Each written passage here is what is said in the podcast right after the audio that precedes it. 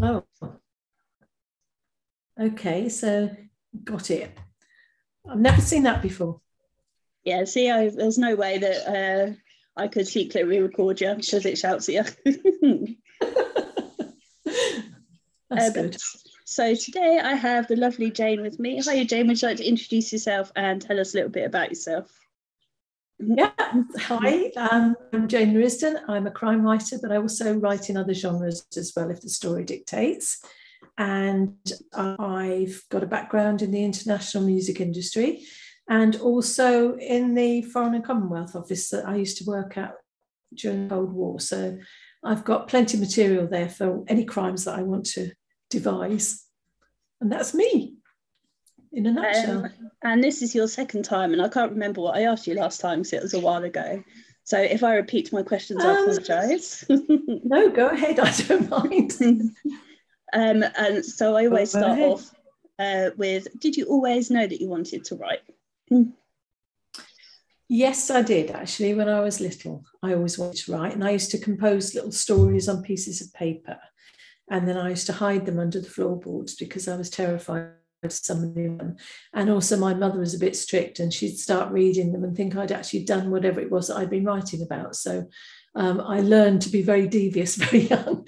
And then later, um, I tried writing. I think when I was about 20 or something, and I, I didn't get time after that until I retired, which was 2011 and um, from the music industry because I couldn't I couldn't write when we were on the road. It was just too chaotic, and you're too busy polishing other people's egos to be able to sit down and immerse yourself in anything.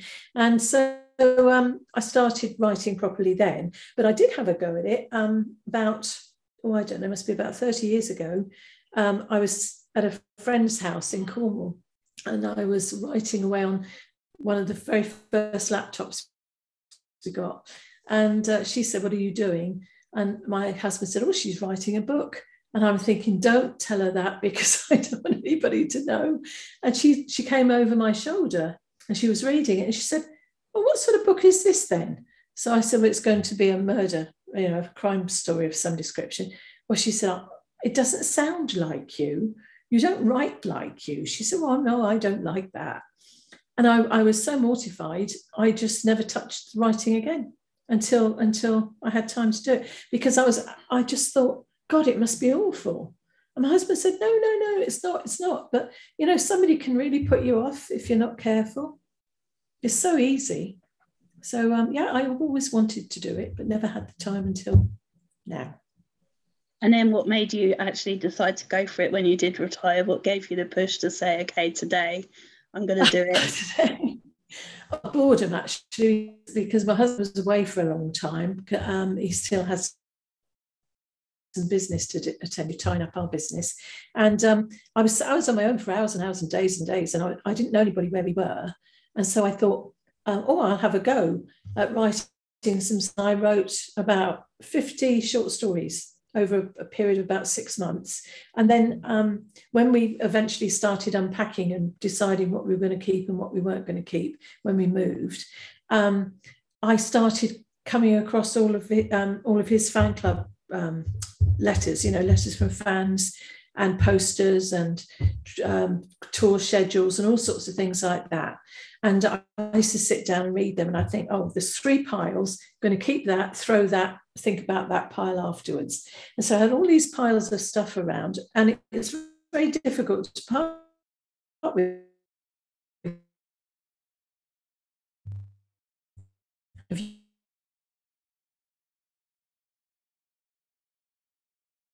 And so I said to him, you better keep because I'm going to be checking these things. And we decided, I think we kept about 99% of the things that we were going to get rid of.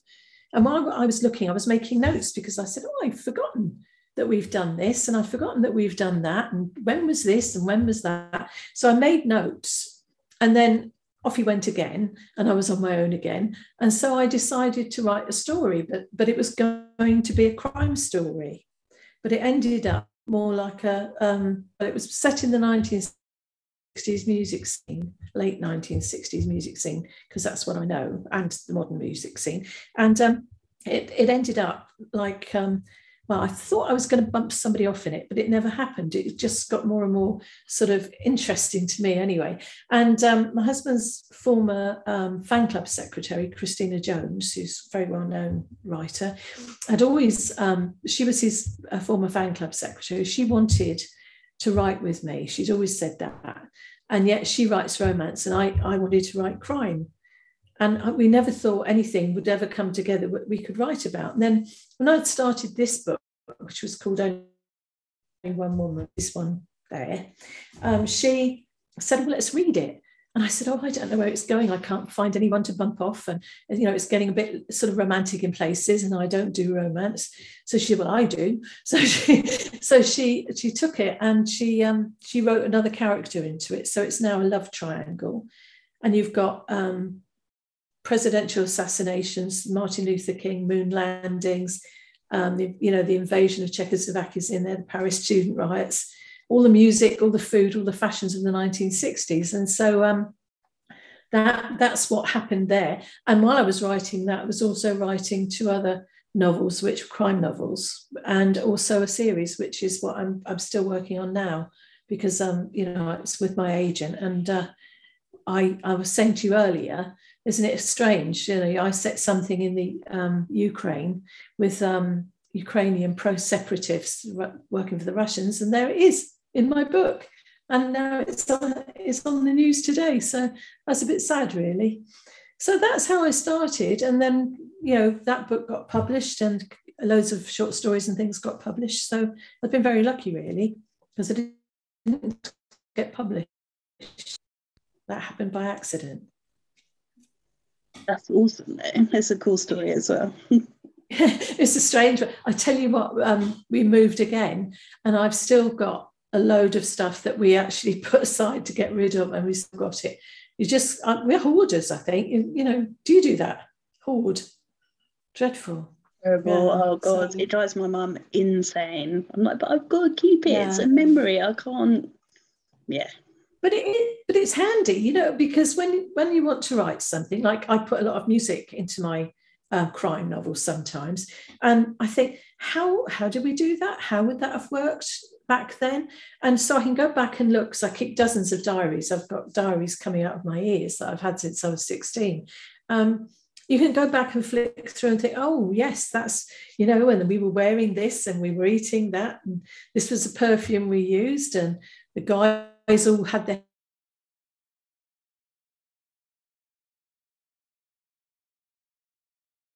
this and they wore their trousers like that. So it's very it's very um, handy actually to to refer back to. Wonderful. Um, if you were to take a, any of your characters out for a meal, who would you choose and what would you ask them? Oh, oh, um, I think out of any book. Um, yeah. Any sort, yeah. Oh God, uh, that's a, that is a very very difficult one. I'm I'm just thinking. Probably it probably would be the the story. You know, the books that I'm writing now. The character, the main character is called Lavinia Birdsong, and she's a former MI5 intelligence officer. And she came up from university and worked her way all through the desks. They're called desks in the um, MI5. So she was a counter-terrorism officer. She was a Northern Ireland agent runner. Um, she she's done all those things, and she's a martial arts expert. And but she likes rock music, and she likes nice wines. And I think actually I'd quite like so she could buy all the food and all the drink, and we could, we could just. Mean, she's got a Mercedes, a really nice Mercedes, and uh, I think you know, we could go for a spin and then go to a really nice restaurant and uh, enjoy the menu. And perhaps she'll pay if she's been nice. Yeah, so, it sounds like she can afford to. yeah, I think I think I'd ask her why did she decide to to join MI5 because she speaks five languages and she does yeah she's good with a gun and all sorts of things um, but she learned all that afterwards. So I don't know what I'd ask her really. I suppose it would be why did she join? but she's but she's one of these women who likes to get on in life and she before she was, was sort of forced out of mi5 she i mean it's all what the story is her trying to get back in again um, she um, was aiming to be the third female director general because there have been two and um, i think that's basically what she wanted to do. Well, I know she is what she wanted to do. And I suppose I'd ask her, why would you want to be the DG? Because, you know, if you've been an agent runner and you've been out in the field and you're tracking down ISIS and um, you're tracking down organized crime gangs, um, which she does in the books, it's the Russian mafia and he's pro um, Ukrainian. Um, pro-Russian Ukrainian separatists. I'll get it right in a minute. Um, if if you wanted to do that, why would you want to go and be a DG with Director General and just sit in an office all day long? So that would be interesting. You know, uh, I must think I might put that in the books. Actually, it's a good question. Thank you. what did you want to be?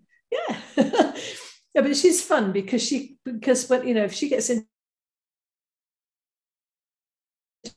she can actually handle herself, which I couldn't. I'd have to. I can't even run away.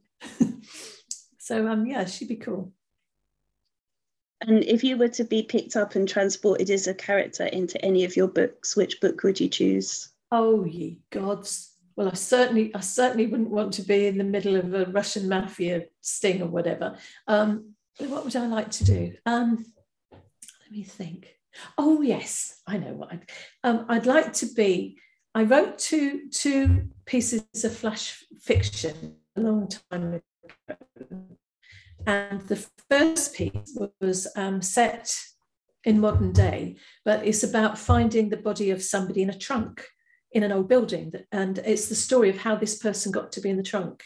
And it flashes back. And it's a complete story. And um, it was, it was, I think it was something like a thousand words long or whatever, I can't remember now. People liked it so much, they asked me to write the second another part to it. So I wrote the story from the perspective of the person that was in the trunk, up until the point they went into the trunk, couldn't get out. And then I wrote the story from the perspective of the guy she was supposed to marry, but was actually forced to marry an older man. It's back in the 17th, 18th century.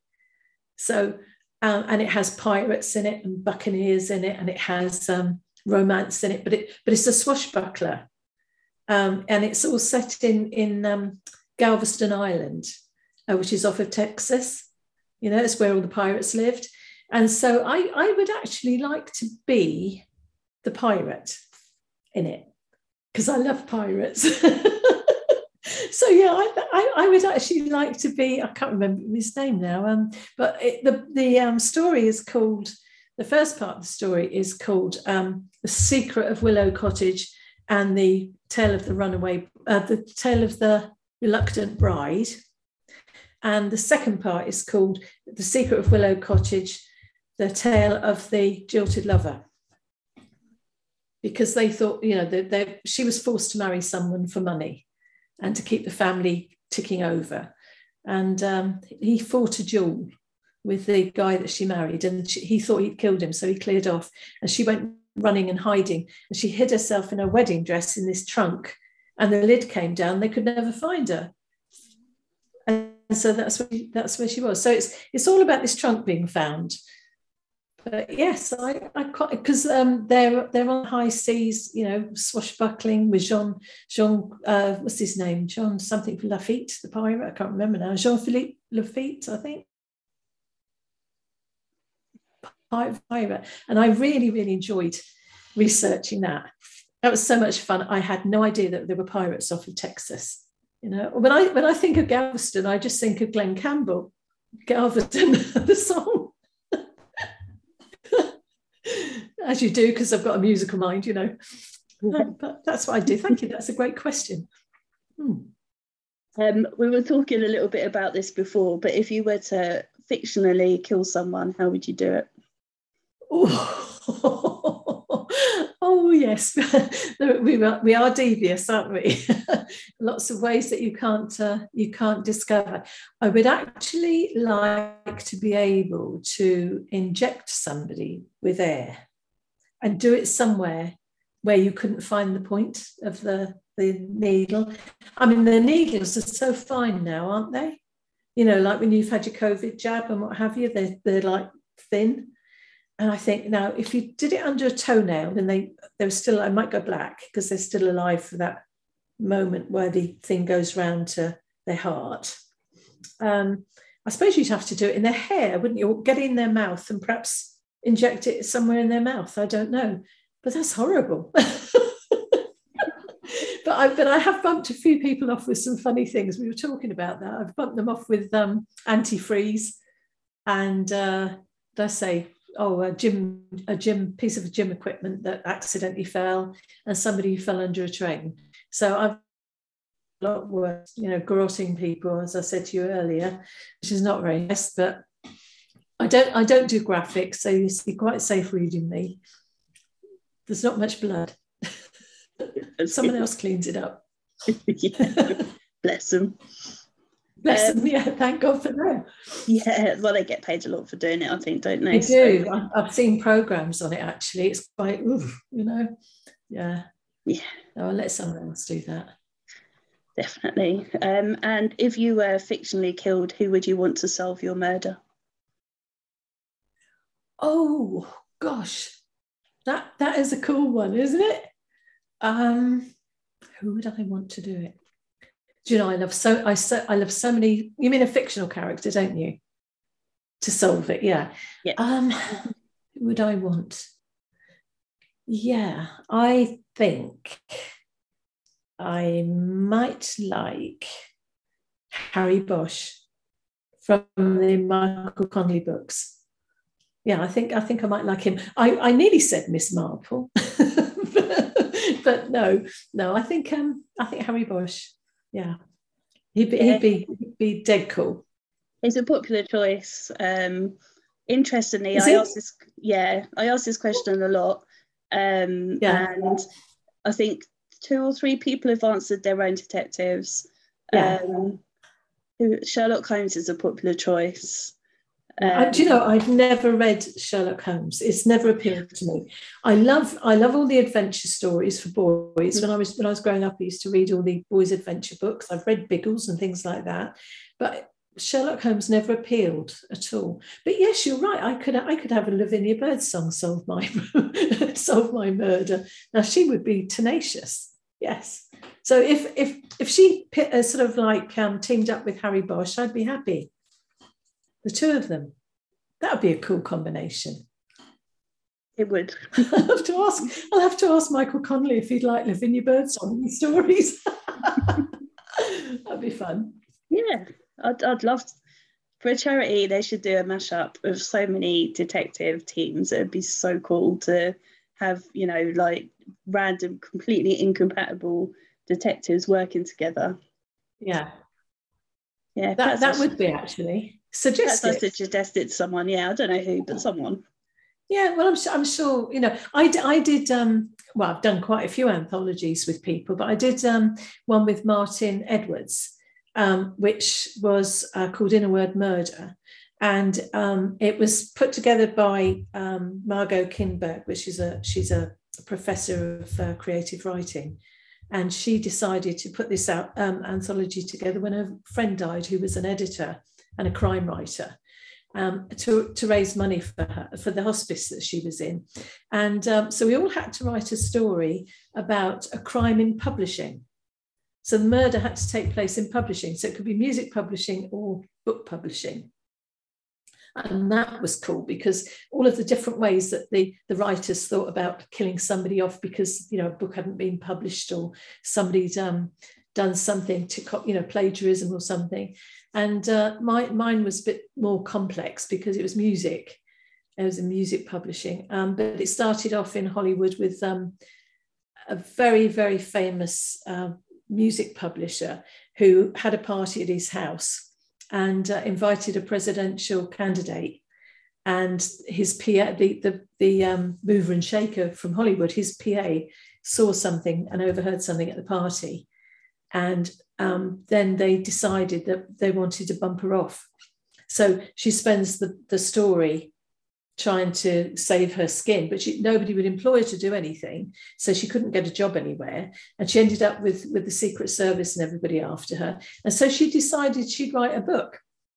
And she she got a publisher, but it's this, it's what happens then, you know, to her because they were trying to shut her up. Um, but I wrote that because I've been to this place in Hollywood, well, Beverly Hills actually was absolutely fantastic.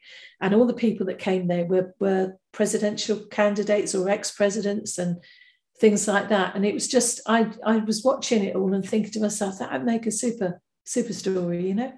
So yeah, so that I've, I've done that. So yeah, do an anthology. That'd be brilliant for it. yeah, just, yeah, that's got anyway, um, when you're editing, what's your most overused word or phrase? Oh, yeah. Um, I don't know. I'm, I'm absolutely dreadful, actually. Commas and flipping semicolons and God only knows. Uh, I think they're overworked. I probably put well in front of things. Well, I said so and so. And somebody said to me a long time ago, nobody says well and you and I put the news on, and they were going, um, you know, when they're reporting from somewhere, well, and so, yeah, but I think probably I put well in conversations, and people tell me to take it out. Yeah, but no, not a phrase, not really. You know, I, I, I probably resort to, I don't know. Yes, I think it's just the word well. I know it myself when I'm typing it. I think naughty girl. yeah it's it's very i love that question as well because every author knows generally and yeah. it's always a little word a silly yes. word and yet it's so annoying yeah. i think uh, lewis hastings i said i was speaking to this morning was that yeah that yes yeah and he had to take over 500 out of his manuscript i was like okay. yeah so that, that, that and which that's another word, isn't it? I mean, it's and then you get the two confused. When do you use that and when do you use which? And I have to sit and think every single time, which one is it? Yeah. Do you find that when you, you're doing anything, you find you go, oh, I don't think, yeah, I don't think I've got to that stage yet, but I do notice that I write, uh, what is it, really? I think I use really too much. Yeah. Everything's yeah. really something and really something. And I'm, yeah. oh, for God's yeah. sake, yeah. So yeah and, and very yeah people use very and you're not you're not supposed to use very because nobody ever says in real conversation i'm very cold. They never say that. They just say i'm cold. They never use the word very. Which i think is a load of rubbish but there we are. Yeah, i know exactly but yeah. These are the yeah, rules we must abide by. They did, do you know when i when i was younger um, doing english at school and things, you never had rules like that. You had to be creative. Creative writing meant descriptive, you know, adjective, adjectives and adverbs and what have you. And now you're not allowed to use them. It's ridiculous because people do talk. I, I don't know. And people read books because they love the descriptions. They tell you that, you know, oh, I love the description of so and so. I was nearly there. Yeah, can't do it. I know, weird. I. Um, if you were able to spend a day with any author, dead or alive, who would you like to spend the day with? Oh my God, that's a difficult one. Um, I think it might be Daphne du Maurier because I absolutely love her books, and I love I love um, her writing, but I also love her imagination I mean, it would be a toss up between her and Agatha Christie, actually, I think. Um, because, yeah, because Daphne du Maurier, she writes adventure. Well, I, I don't call it romance, I call it adventure. And, you know, she's just a turn of phrase. I think she's such a talented writer. So I, I, I could split her down the middle. Half of her could be Agatha Christie, the other half could be Daphne du Maurier. Yeah. Failing that, I would like to um, have John le Carre because I absolutely loved his books. I grew up reading them. Yeah, that's cool. Yeah. um, and if you're able to travel to any period of time, either forwards or backwards, where would you go? Uh, I, I don't think I go backwards again. I've been there, done that, got the t-shirt. Um, to satisfy my husband's curiosity, I probably would like to go forward a couple of hundred years so that I could tell him yes or no there were aliens and that they that they're already here, you know, and that they're visiting because he will hate to die not know. I, I, I would get a big kick out of that, you know, because he's always on about they're here, they're here, we're there amongst us. We, and I could say I knew that because look, yeah, no, I think for the future, a couple of hundred years, I do not want to be living on Mars, and I do not want to be living on the moon. I think they should be left alone. But I love, you know, I love it. So yeah, forward in time to when we know if we've got visitors or not. Um, who is your first celebrity crush? I, I, oh God. When I was younger, you didn't really have them, but I, I suppose I had a crush on my husband when he was in his band and I met him. That was that was um, pretty cool. Um, I I had so many musicians on my bedroom wall. Um, apart from the Beatles and Alice Cooper and um, Paul Jones, who's just turned 80 today. I had him on my bedroom wall. A scary thought. Um, I don't know who it was actually. Um, Scott Walker. It could have been Scott Walker from the Walker Brothers. Gorgeous looking man, gorgeous voice. It could have been. Interesting. That's an unusual choice. Yeah, I know. Uh, there were so many, really. I mean, I, I did really, really, really like Alice Cooper. And about 1989, I think, I got to work with him. And I, I can't tell you, he was so lovely such a lovely, lovely man. But we got to work with him in Hollywood, and I can remember seeing him and, and having to pinch myself because I thought, well, I, I can't, I can't sort of go starry-eyed in that because we were working in a in a management sort of way with some artists that were working with him. But I stood there and had a, I had a little moment, you know, and, and he was as nice as I thought he would be. It really was. But I did. I got home, my husband, and he, he said, you, you thought that was a big thrill, didn't you? And I said, I couldn't stop going to myself. oh, no, he was lovely. Yeah, uh, one of my other author friends, also called Jane, oddly, um, is a huge Alice Cooper fan as well. Yeah. And she gets um, Alice yeah. Cooper lyrics into her books. yeah. And she's met him yeah. as well because she used to work I mean, for charity.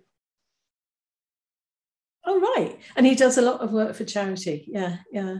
No, we were doing, we were um, getting some musicians together for his tour for the album called Poison.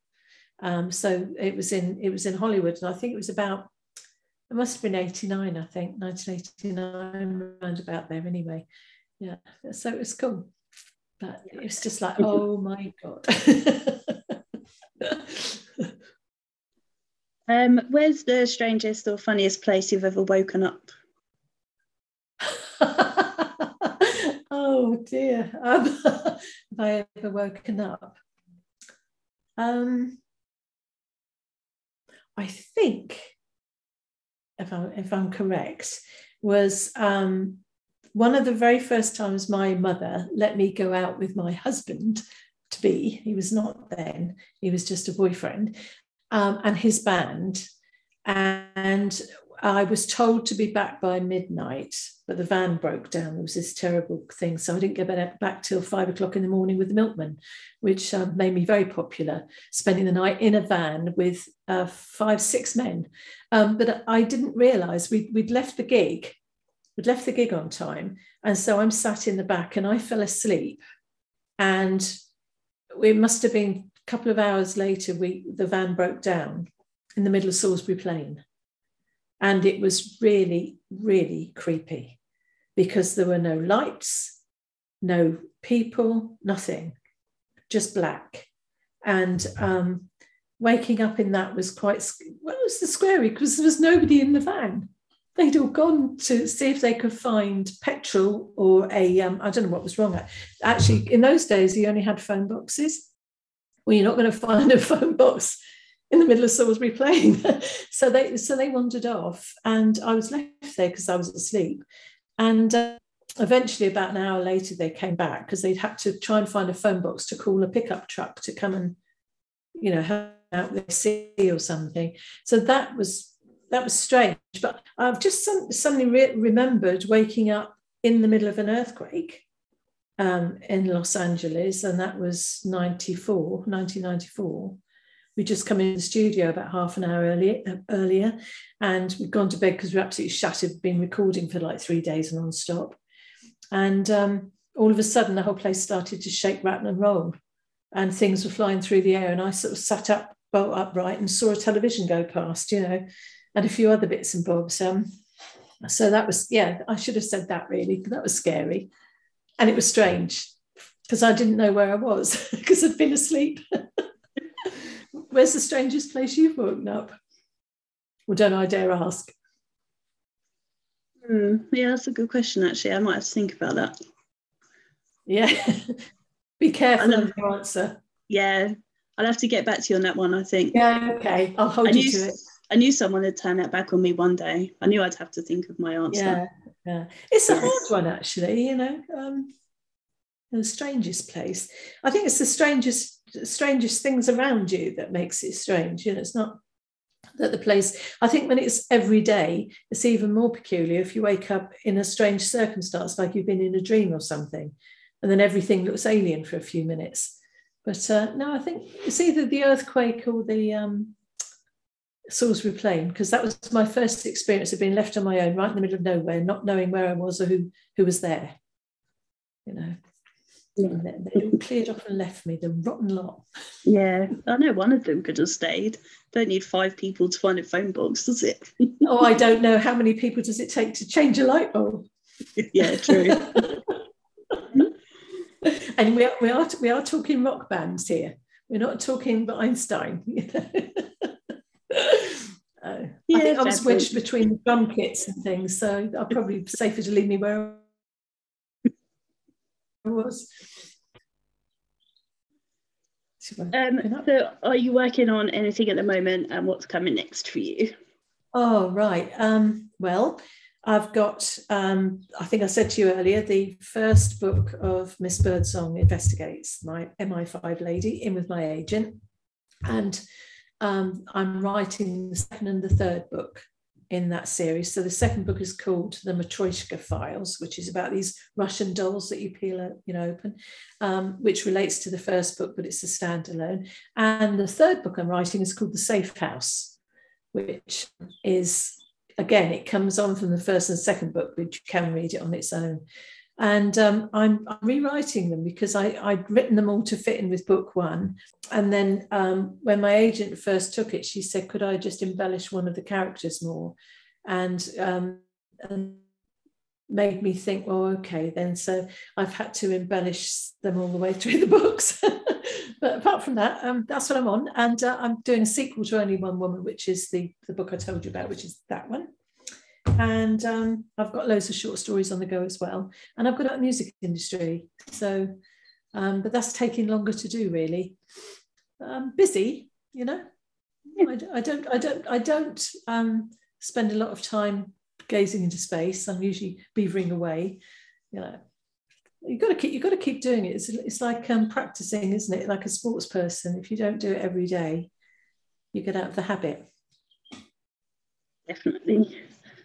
Well, I can't think of any more questions for you unless you think there's anything I haven't asked you that you want to tell us about. Um, no, I don't think so. Um, I, I, think uh, we've probably covered it all anyway, but I mean, we, we did do a two and a half hour chat, didn't we, recently? And that covered everything from forensics through to God only knows what. I think we put the world right. Yeah, we did. Yeah. And, uh, and then you forgot to press record. Think, I think that's so funny. Oh, dear. Yeah, we just had a chat. it was a good night, wasn't it? Yeah, no, um, I think uh, that's it. I mean, I can show you just before I go. That book there is being used by um, Western Kentucky university in Kentucky, America. By the second students, um, they're seeing the book.